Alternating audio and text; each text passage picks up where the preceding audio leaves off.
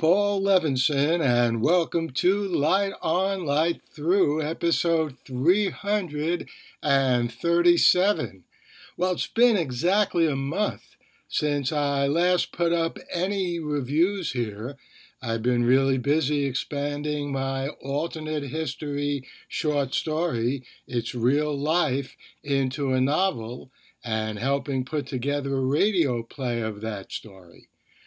And I figured, though, I let enough time go by without posting a new review, and House of the Dragon would be a good series to resume my reviews here on Light On, Light Through. I saw the first three episodes and I really enjoyed them. In fact, I'd say I like them more than some of Game of Thrones. Here are some non spoiler reasons. One, I thought the dragons are being handled very well. Their scorching fire is very effective. It's great to have on your side. But the dragon and especially its rider are not invincible. They can even be hit by well aimed arrows.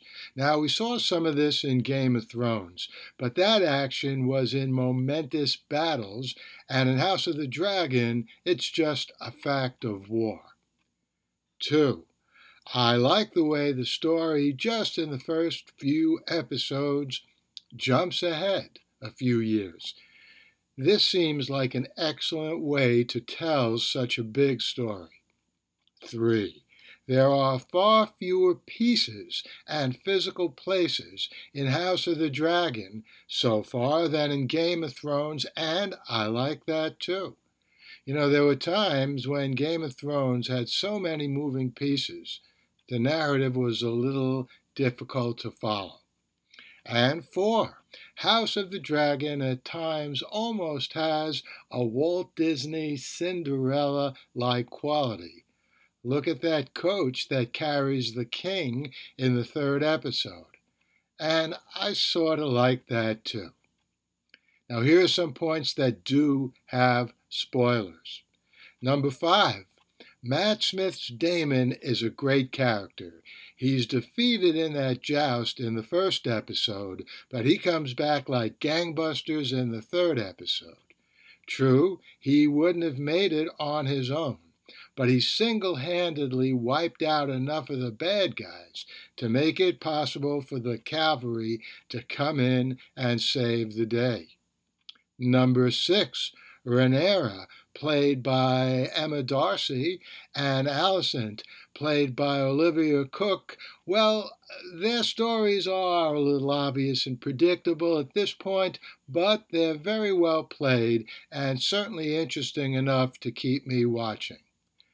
And number seven, finally, same for King Viserys, played by Paddy Considine. I didn't much like him in the first episode, but he's growing on me. And this king could have the makings of a really pivotal, unpredictable character after all.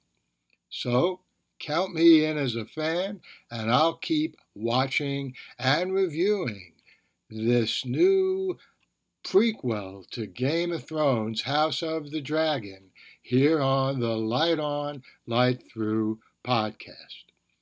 And I hope you enjoyed that brief review of the first three episodes of House of the Dragon. I'll be back here next week with my review of episode four. Who knows what else? In the meantime, you know, that Russian invasion, that Russian attack on the people of Ukraine is unfortunately still going on. So I'll end this podcast, as I have all of my podcasts since February, urging you to do what you can, whatever you can, to help those people fight off Vladimir Putin's fascist hordes who have no business being in Ukraine. The Light on Light Through podcast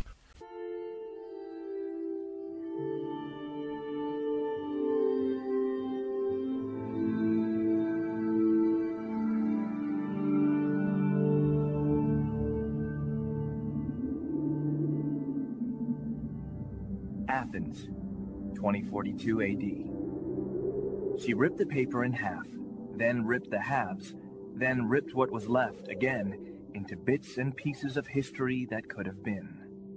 Sierra Waters had read once that, years ago, it was thought that men made love for the thrill, while women made love for the sense of connection it gave them. Curled Up with a Good Book says Sierra Waters is sexy as hell. You can find out more about the plot to save Socrates by Paul Levinson at the plot to save Socrates.com.